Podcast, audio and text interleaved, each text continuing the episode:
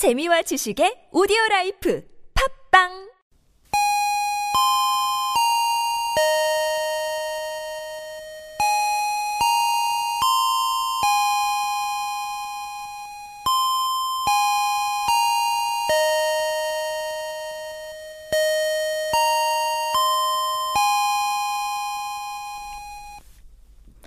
우리 친구들 축구 경기 보는 거 좋아하나요? 경기가 시작되기 전 선수들이 운동장에 입장할 때 어린이 친구와 짝을 이뤄 손잡고 나오는 거 본 적 있죠? 그런데 왜 꼭 이렇게 축구 선수들과 어린이들이 함께 손을 잡고 입장하게 하는 걸까요? 우리가 흔히 사용하고 접하는 축구공들은 공장에서 만들어집니다. 하지만 축구를 사랑하는 세계인들의 축제인 월드컵 경기를 비롯해서 큰 대회에서 사용하는 축구공들은 공장에서 만들어지는 것이 아닌데요. 최고로 좋은 공을 써야 하기 때문입니다. 최고로 좋은 공은 어떻게 만들어지냐고요? 사람이 직접 손으로 만든답니다.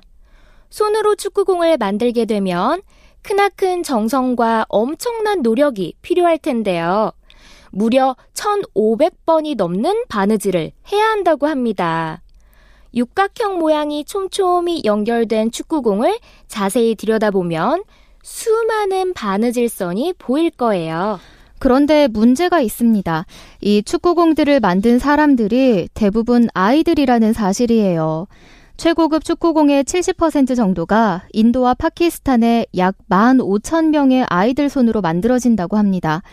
이렇게 만들어진 축구공 한 개의 가격은 대략 15만 원이지만 하루 종일 이걸 만드는 아이들이 받은 일당은 고작 300원이었습니다.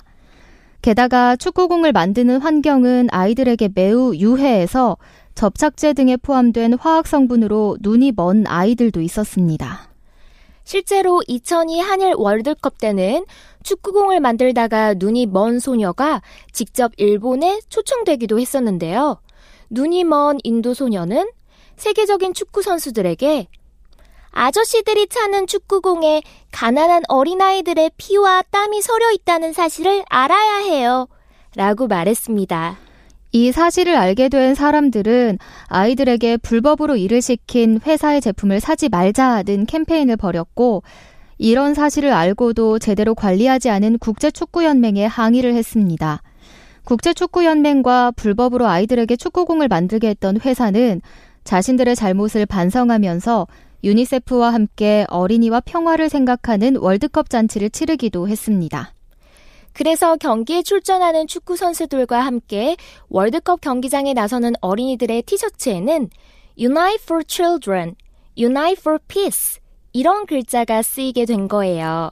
이 글자가 의미하는 바는 어린이와 평화를 위해 다 함께 힘을 모으자는 겁니다.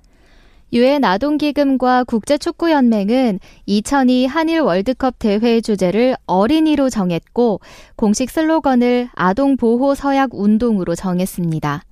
이후에 치러진 월드컵 대회뿐만 아니라 국제 프로축구 대회 그리고 국제 대회 때도 어린이와 평화를 위해 함께 노력하자는 뜻으로 아이들과 선수들이 함께 손을 잡고 나오게 된 것입니다.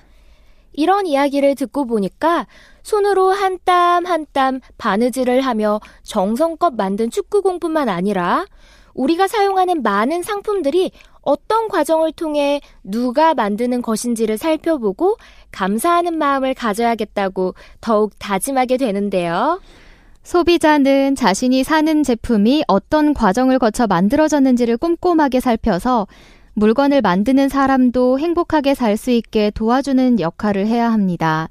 물건을 만드는 사람과 물건을 사는 사람 모두가 행복해야 사회가 건강해지고 더불어 잘 살 수 있게 되니까요.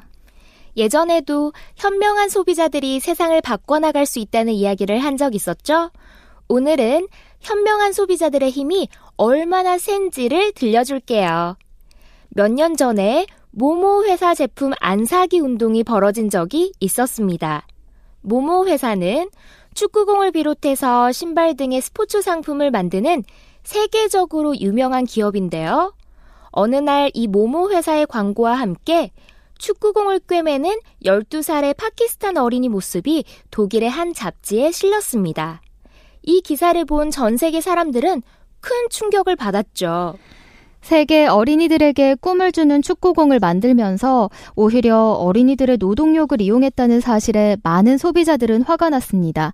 그래서 이들은 한창 공부하고 뛰어놀아야 하는 아이들에게 하루 12시간 이상씩 축구공 만드는 일을 시키는 것은 불법이기 때문에 이 회사의 상품은 사지 말자는 불매 운동을 벌였습니다. 무조건 싼 가격으로 제품을 만들기 위해 아이들의 노동력까지 이용한 것은 잘못됐다며 유명한 축구 선수들도 여기에 동참했고요. 영국의 축구 선수인 베컴도 아동 착취를 해서 만든 신발을 신을 수 없다라고 말했는데요. 결국 모모 회사 제품은 이전보다 판매량이 반으로 줄었고 다시는 이런 잘못된 일을 하지 않겠다며 공개적인 사과를 했습니다. 그리고 일하는 사람들의 나이를 18세 이상으로 제한하는 기업 윤리 지침을 만들었습니다. 이처럼 현명한 소비자의 자그마한 노력들이 모여 세상을 선하게 바꿔나갈 수 있다는 것 잊지 마세요.